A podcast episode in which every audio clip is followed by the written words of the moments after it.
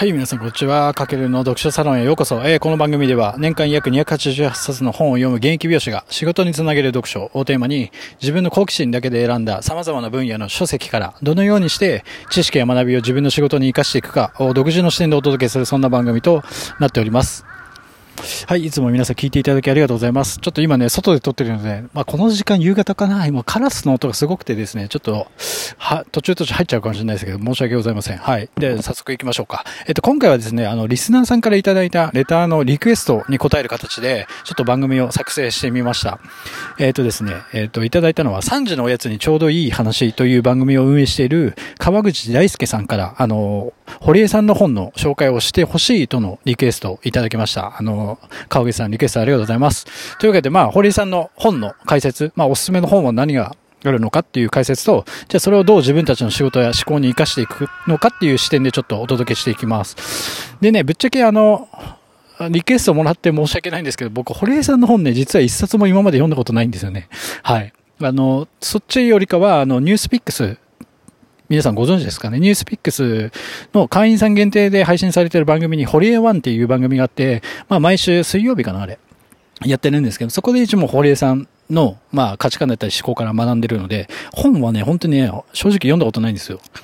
ただなんか調べたところ、まあ、毎月、堀江さんって本一冊、え、月一冊ペースで今って出してるみたいなんですよね。で、まあ僕が、じゃあこの今日いただいたリクエストで何をお勧めしようかなと思った時に、やっぱり多動力っていう一冊は、すごいお勧めだなと思って、えっと、初めて手に取りました。で、まあ中身見て感想としては、まあ、やっぱり堀江さんだなっていう感想で、まあ、大体ね、言いたい内容分かってたので、多分ね、読んで20分ぐらいで多分サクッと読んじゃいましたね。はい。で、まあ、内容的にはやっぱなかなか非常識な感じで、まあ、世間一般的な考え方とはちょっとね、変わってて、やっぱり理解されにくい、まあ、ちょっとね、挑戦的な内容なんですけども、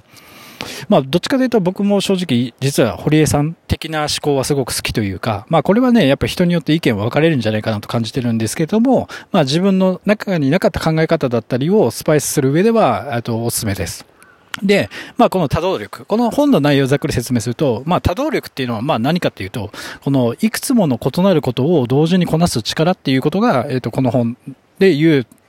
えっ、ー、と、多動力っていうこと。まあ、要は、今ってもうインターネットで全ての産業が、こう、横に串を刺せる状態。うん、産業の垣根を越えて今活躍できる状態で、まあ、それを水平分業型モデルというんですけども、まあ、今までってその横串がなくて、もう、こう、縦社会、要は、垂直統合型モデルで、だったんですけども、現在ってもうその縦の壁が溶けてきてるんですよね。要は、えっ、ー、と、まあ、例えるとまだこれ書いてあったんですけど、テレビ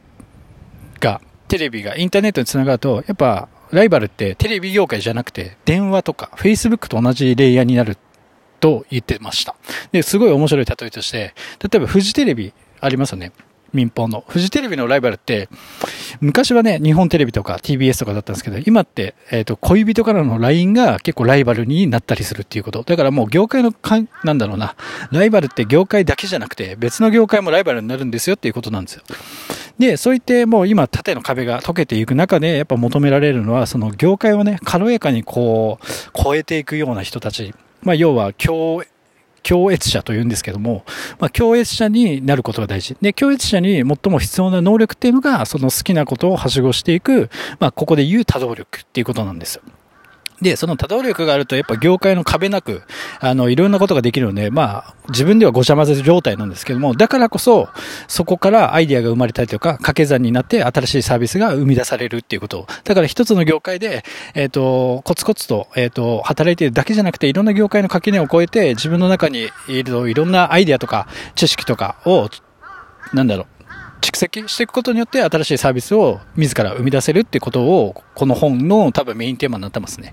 で、なんだろう。うんと、もうこれも例えが面白かったんですけど、例えばイチロー選手、まあ野球一筋で来ましたよね。あとは僕もずっとサッカーやってたんですごい、えっ、ー、と、この三浦和義選手、まあ僕は数に憧れてサッカー始めたんですけども、この三浦和義選手、まだ今だけ、未だに現役でサッカー一筋でやってますよね。で、日本ではこうやって一つのことを続けることが、やっぱり美徳というか、すごい評価されるというか、えっ、ー、と、枯れる環境だったんですけども、まあ、この、この人たちはね、やっぱりすでに成功して、もう人生逃げ切ってしまっているので、あんまり関係ないんですけれども、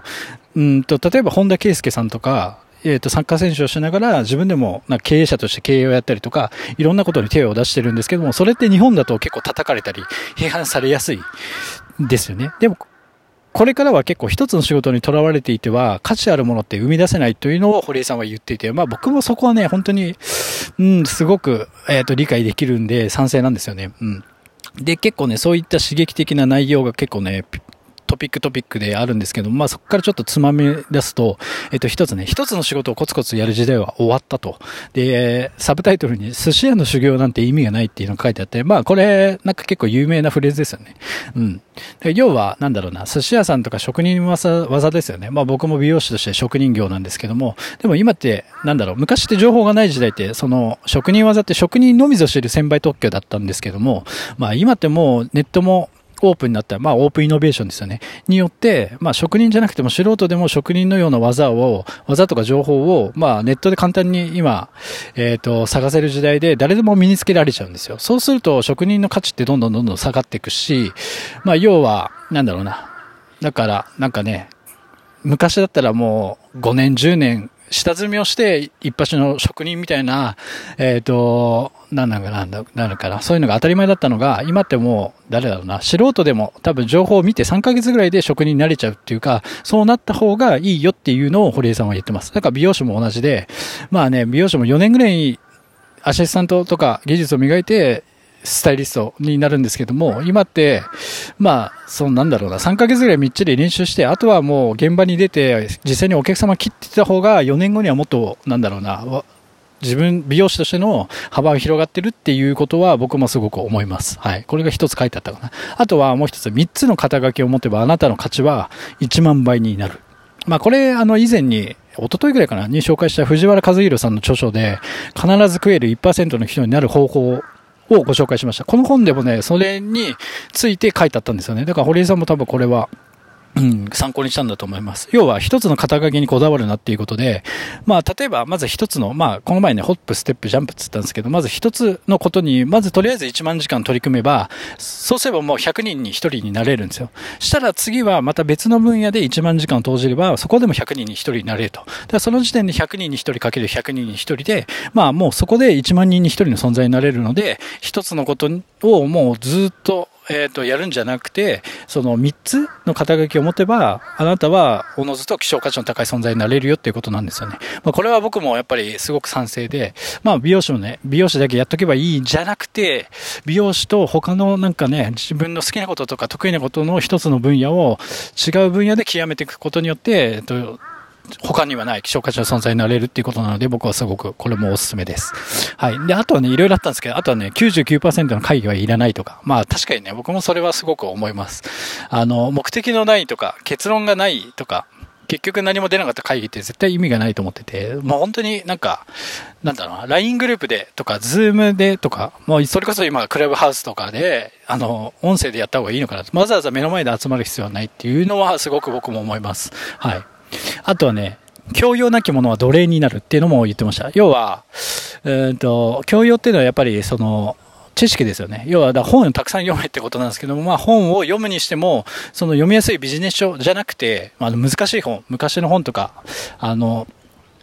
えー、普遍的な内容がわかる本とかを読み、読むことによって、えっ、ー、と、正しい知識が身につくよってことを言ってました。あとはね、永遠の3歳児でいろっていうのも言ってました。要は、年齢重ねていくと人ってやっぱりこう思考が凝り固まるというか頑固になりやすいんですけども常にこう永遠の3歳児。まあ3歳児ってすごいもう好奇心旺盛でもう目の前の興味のあることにだけに集中するじゃないですか。まあだからそういう視点は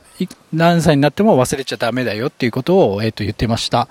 はい。まあこんな感じかな。まあ堀江門さんのねえっ、と価値観とか思考はねうんと本当にえっ、と一般世間一般では結構受け入れがたいとは思うんですよね。まあ、ここ本当賛否両論あると思うんですけども、まあ僕は基本的に堀江さんとか、すごく、えっ、ー、と、ためになって学びもあるし、それをね、